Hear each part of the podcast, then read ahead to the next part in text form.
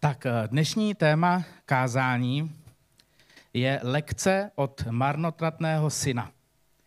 Na začátek bych přečetl ten uh, příběh nebo to podobenství, které je zaznamenané eh, v Lukáši 15. kapitole.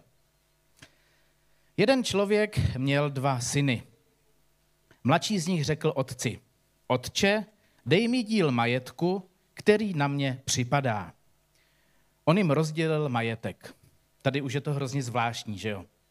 Že otec v průběhu vlastního života už rozděluje majetek.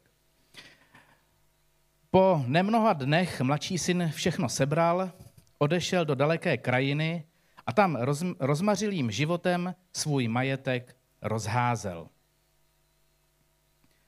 A když všechno utratil, nastal v té krajině veliký hlad a on začal mít nouzy. Šel a přichytil se jednoho občana té krajiny a ten ho poslal na svá pole pást vepře. A toužil se nasytit lusky, které žrali vepři, ale nikdo mu je nedával. Tu přišel k sobě a řekl, jak mnoho nádeníků mého otce má nadbytek chleba a já zde hynu hladem. Vstanu, půjdu ke svému otci a řeknu mu, otče, zřešil jsem proti nebi i před tebou. Nejsem již hoden nazývat se tvým synem. Učiní mne jedním ze svých nádeníků. I vstal a přišel ke svému otci. Když byl ještě daleko, jeho otec ho uviděl a byl hluboce pohnut. I běžel, padl mu kolem krku, zlíbal ho. Syn mu řekl, otče, zřešil jsem proti nebi i před tebou. Nejsem již hoden nazývat se tvým synem. Učiň mě jedním ze svých nádeníků. Otec však řekl svým otrokům, přineste rychle to nejlepší roucho a oblečte ho a dejte mu na ruku prsten a na nohy sandály. Přiveďte tučné tele, zabijte jej, jezme a radujme se. Protože tento můj syn byl mrtvý a zase ožil. Ztratil se a byl nalezen. A začali se radovat. Ono to ještě pokračuje dál, samozřejmě tam ten jeho druhý syn, který mu se to nelíbí, ale jak se na tento příběh, na to podobenství v Bibli díváte? Je to jako ten, hlavně taky ten závěr, když si tam uvědomujeme tu, eh, tu otcovou eh, lásku k tomu synu ztracenému, kdy prostě vlastně úplně zapomíná, že mu dal půlku svého majetku a běží k němu, objímá ho a, a jako, jo, že my to říkáme, ano, tak náš nebeský otec reaguje s námi, je to prostě úžasný, prostě čeká na nás, je to prostě super. To je pravda. To je samozřejmě pravda. Ale když ho čteme od začátku až do konce pozorně, tak je toto podobenství pro nás velikým varováním a upozorněním. A můžeme se od něho, od tohoto podobenství, mnoho naučit. Víte, kdo by takto reagoval v dnešní době? Kdyby za váma přišel, uh, kdyby za váma přišel, přišlo vaše dítě a řeklo, tak milí rodičové, dejte mi půlku, mi to prostě právem náleží, nějak to zařiďte, to je úplně jako jedno. A vy víte, že odjel do velkoměsta Prahy třeba a tam to rozhýřel v kasínech a, a nic, že jo? Uh, jaký by se měli mi ten postoj kdyby pak přišel s tím, že ty tati, promiň, jsem to nějak nezvládl, chybí mi dva miliony třeba. Ale uh, víte, o čem to celé je? O tom, že ten syn odmítl autoritu svého otce, své rodiny. Otec a syn v tom příběhu měli mezi sebou vztah. Neslo, nešlo o to, že by se prostě neznali. I ty znáš svého nebeského otce. A často křesťané, lidé věřící, odmítají Boha jako otce. I přesto, že ví, co je pro ně nejlepší, co jim pán Bůh prostě přináší. I, my se dostáváme do situace, kdy jsme ochotní z nějakých důvodů najednou od Boha odejít, odmítnout ho. Víte, co se děje s dětmi, pokud odmítají autoritu svých rodičů? Předpokládáme, že ta rodina je funkční. Přináší jim to komplikace do jejich života. Často z následky, které si nesou celý svůj život. To myslím, že známe každý z nás. Byly momenty, kdy jsme byli připraveni vyhrát ty svoje bitvy doma a říct, prostě já si stejně ty věci udělám podle sebe. I přesto, že jsme vnitru, vevnitř někde věděli, že i když se nám to nezdá od těch rodičů, tak vlastně mají v mnoha věcech pravdu. A často reagují tak, protože mají své zkušenosti, které je možná před 20 lety velice bolely a bojí se o to, abychom my jako děti je neudělali stejně. Protože to může přinášet následky a důsledky na celý náš budoucí život. Ale není to vždy jednoduché, že je to tak? Poslechnout. Prostě máme svůj vlastní názor, který chceme už od malička prosadit. Už jenom to, když se to miminko narodí, tak já říkám, že to je první spoura jeho. A začne v určité době hulákat a hulákat a hulákat, že chce prostě najíst. A hulákat do té doby, dokud to mléko prostě nedostane. A pak znova a znova a znova. Už v tomhle momentě si prostě jasně říká o to, že já jsem tady, já si prosadím to svojí a ty maminko, zapomeň, že až za pět minut. Bude to prostě hned, jinak ti tady vyřvu celý byt. Samozřejmě tohle asi se neříká, myslím, že to myšlení ještě drobet omezenější, ale prostě rozumíte, nám to někdy tak připadá, že prostě je to souboj vůlí. Uh, zrovna nedávno jsme měli doma takovej, u nás takový příklad, vzpomněl jsem si na něj. Uh, máme toho nejmladšího, že jo, osmiletého Olivera, a prostě najednou se nám stalo, že nám v kuse jakoby celý týden, je to tak, začal prostě jakoby vstávat až někdy kolem 11. hodiny, což je prostě strašně zvláštní, že jo, u těch eh, osmelitýho, že jo, jakoby. A nějak nám jako furt nedocházelo, proč byl takový celý unavený, že jo, a tohleto. A on prostě měl, má zakázáno, že jo, a nám, jak už jsme jako starší rodiče, teď v úzovkách to berte, jo, to třetí dítě, že jo, tak nám jako, on má přes zakázaný mobil a tablet, že jo, jakoby na večer, jo, prostě nemůžeš si to v noci zapínat, prostě to je jako logický. A dokonce na těch Applech máte takový to nastavení, ten rodičovský zámek, že to zaheslujete, to dítě prostě se tam jako nemůže dostat. No a on byl tak šikovný, že se přes to heslo stejně dostal, což teda ukazuje, že nemáme kvalitní zabezpečení. A vlastně tím Šárka to pak jako zkontrolovala a zjistila, že on byl v noci do pěti, do tří, v osmi letech na tom tabletu nebo mobilu, protože ho, proto vypadal ten druhý den tak, jak vypadal, že jo, a spal do jedenácti. A bylo to vlastně jako na jednu stranu to je jako hrozný, na druhou stranu jako mě to hrozně jako by pobavilo, v tom smyslu prostě, jak, jak to dítě, i když ví a říkáte mu to, nedělej to, a prostě budeš druhý den unavený, protože on začal i jako z toho marodit, jo, jak byl prostě málo vyspalej, tak prostě, a nám to fakt jako nedocházelo, že prostě nenapadlo mě, že syn probourá heslo, prostě asi si musím změnit a, a dostane se tam. Prostě chce si prosadit tu svoji vůli, i přesto, že rodiče říkají, jako nedělej to, Olivere, prostě budeš druhý den unavený. Nemá to jako smysl, prostě nebude s tebou řeč, budeš prostě protivnej, budeš nevyspalý, můžeš omarodit. Až se to samozřejmě stalo. Nevím, jestli takové zkušenosti taky máte. Já si pamatuju, že když jsem byl já malej, tak jsem maximálně poslouchal Walkmana uh, do sluchátek v noci, jo, nebo rádio. Bo jako nic jiného jako nebylo. No. Tak, Čili odmutnutí autority té rodiny nebo otce. První krok, jenž tě zavede do problému, je ten, ještě odvede od Boha. Stejně jako marnotratný syn opouštíš domov a říkáš, dej mi Bože, dej mi Bože tu svobodu, která mi náleží. Teď samozřejmě k tomu řekneme v Kristu a, a přeci v Kristu můžu všechno. Kolikrát jsem to už slyšel od křesťanů. Bože, já chci si nárokuju tu svobodu, teď já přece můžu všechno. A nebo sám jsem vlastně zažil. Já jsem v určitém věku řekl prostě, bože, já uh, na tebe se kašlu a budu si dělat věci po svým. A ty důsledky tam prostě byly a jsou. A pokud budeš mít dost štěstí a přežiješ své nejlepší nápady v úvozovkách, vrátíš se doma a řekneš, otče, odpust mi, protože víš, že tě pán Bůh miluje. A všechno, co potřebuješ, už ti vlastně dal. Ale to je v momentě, kdy jak je tam napsáno, když jsem říkal, přežiješ své nejlepší nápady. Tedy syn odešel z domu svého otce.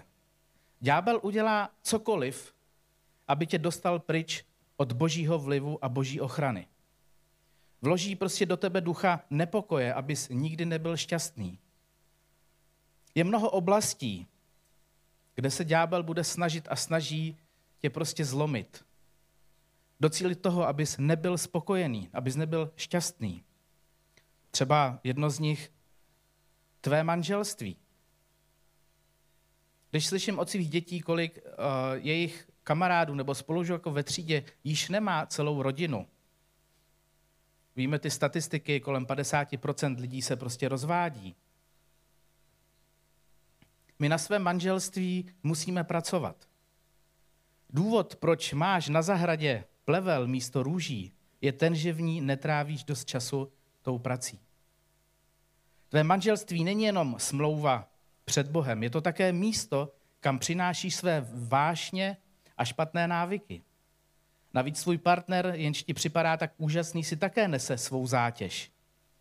Když se přistěhuje, přinese ji sebou. Ďábel útočí na naše manželství, na naše rodiny. Také útočí na tvou církev.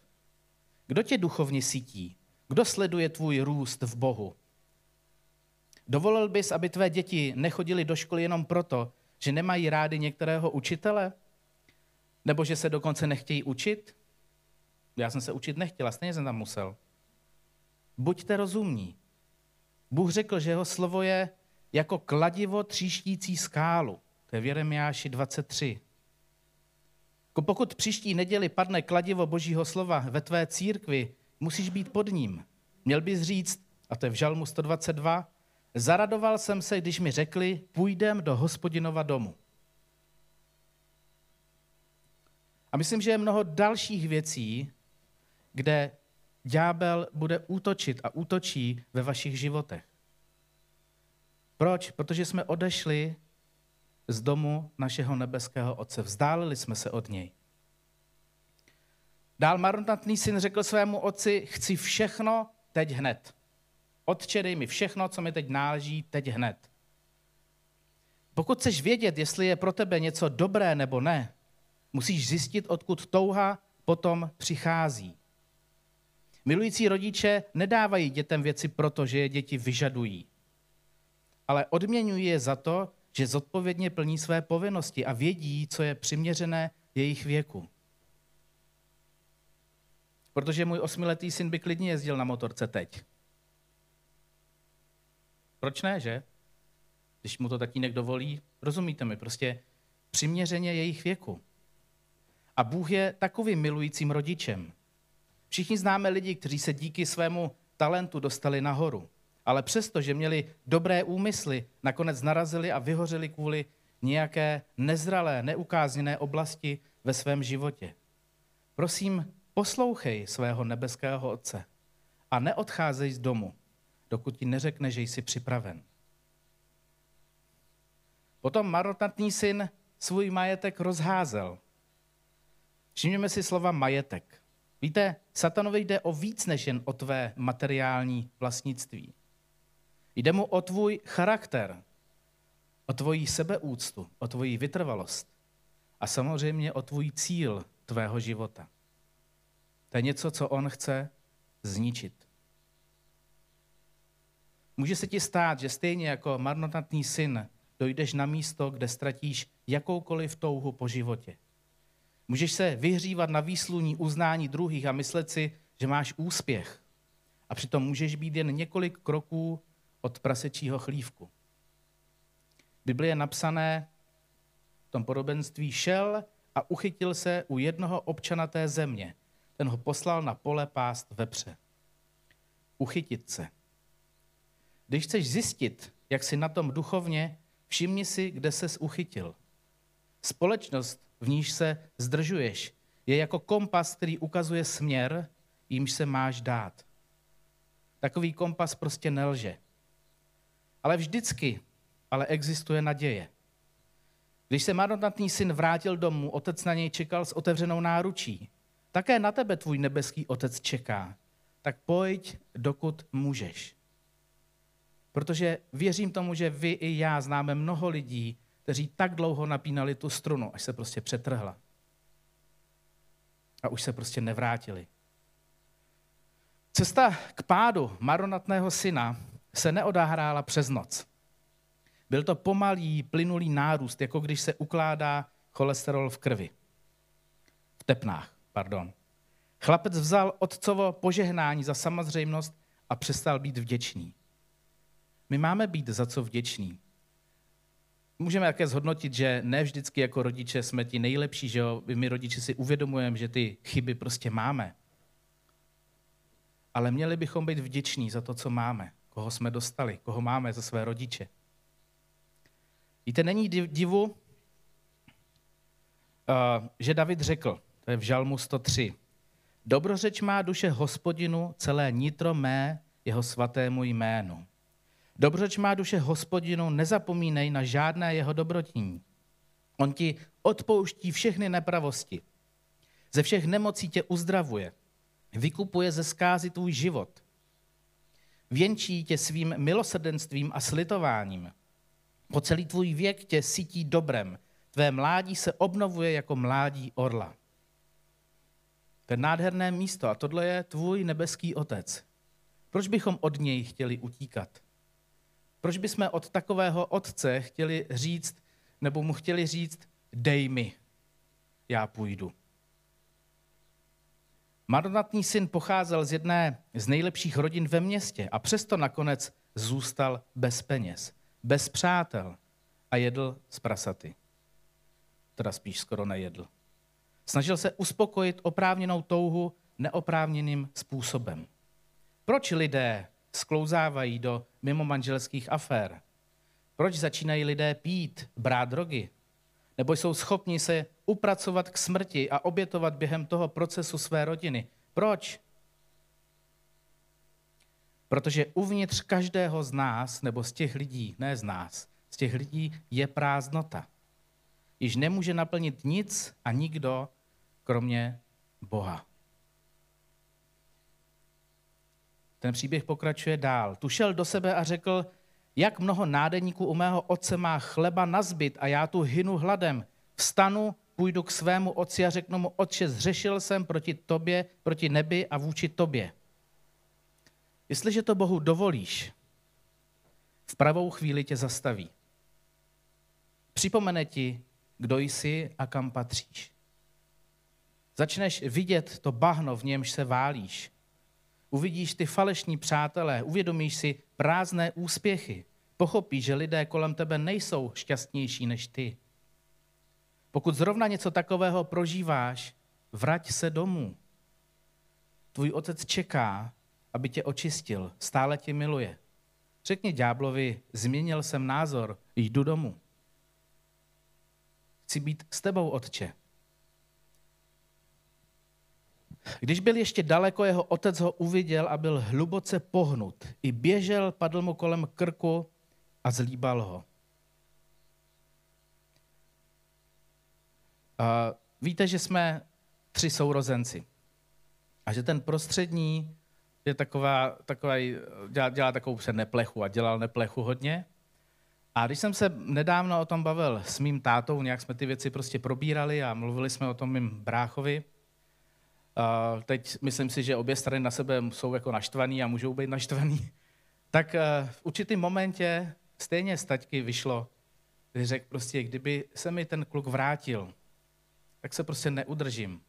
Budu prostě brečet a obejmu ho. Protože to jsou rodiče. To je ten otec. Ten milující otec. A jestliže my jako rodiče tady na zemi jsme schopní odpustit svým dětem mnohé přestoupení, mnohé chyby. A vlastně čekáme na to, že se k nám vrátí a máme pro ně připravenou náruč i přesto, že mnoho let pro nás byly bolestivou věcí, tak o to víc tvůj nebeský otec je připravený a ochotný tě přijmout takovýho, jaký jsi. Protože on tě miluje bezpodmínečně. Bůh na tebe čeká. Vyhlíží tě. A on nemá potřebu ti připomínat tvé chyby, pokud si činil pokání, pokud si řekl, pane Bože, odpust mi to. Protože na druhou stranu ty chyby si dokážeme připomínat my sami. On prostě na tebe čeká a je ochotný tě přijmout takovýho, jaký jsi. A pokud si na to zapomněl, rozpomeň se. Bůh je láska. On je připraven tě obejmout, aby ty se mohl cítit v bezpečí. Syn mu řekl, otče, zřešil jsem proti nebi i před tebou. nejsem již hoden nazývat se tvým synem, učin mě jediným ze svých nádeníků.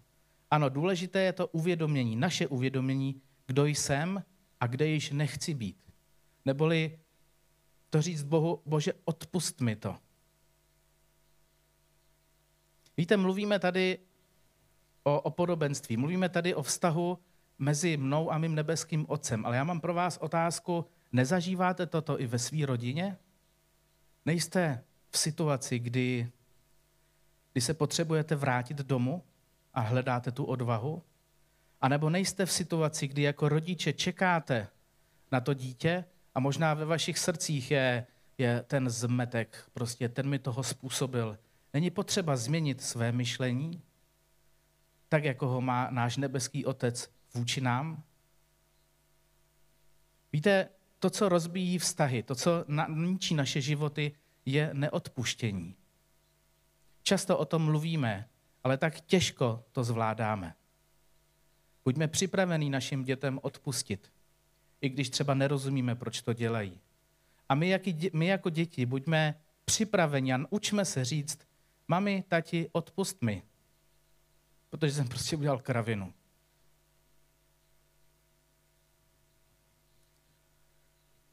Otec však řekl svým otrokům, přineste rychle to nejlepší roucho oblečte ho a dejte mu na ruku prsten a na nohy sandály.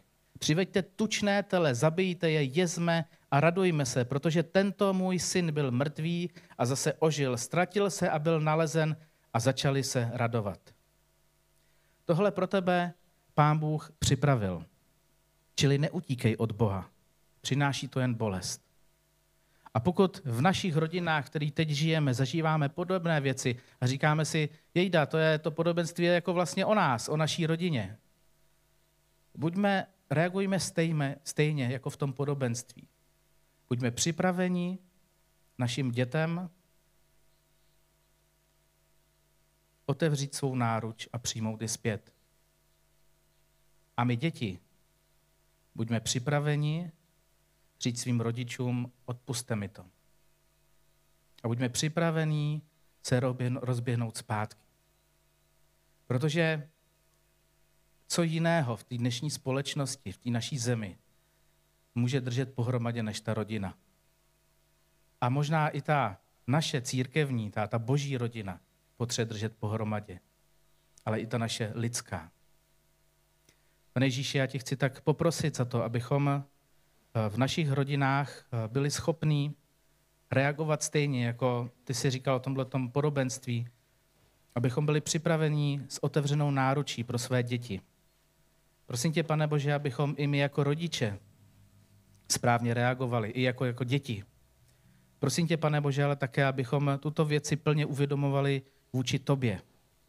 Protože ty skutečně čekáš a jsi připraven nás obejmout a být prostě s námi být pro nás, dát nám pocítit to, že nás máš rád.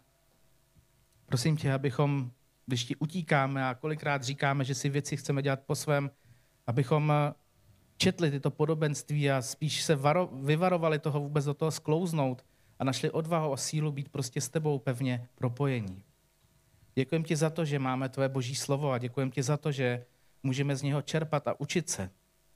Taky děkujem, že jsi naším tatínkem, v našich životech. Že tě neznáme jenom nějakého Boha, ale že tě známe jako svého Otce a že ti tak můžeme říkat. Amen. thank you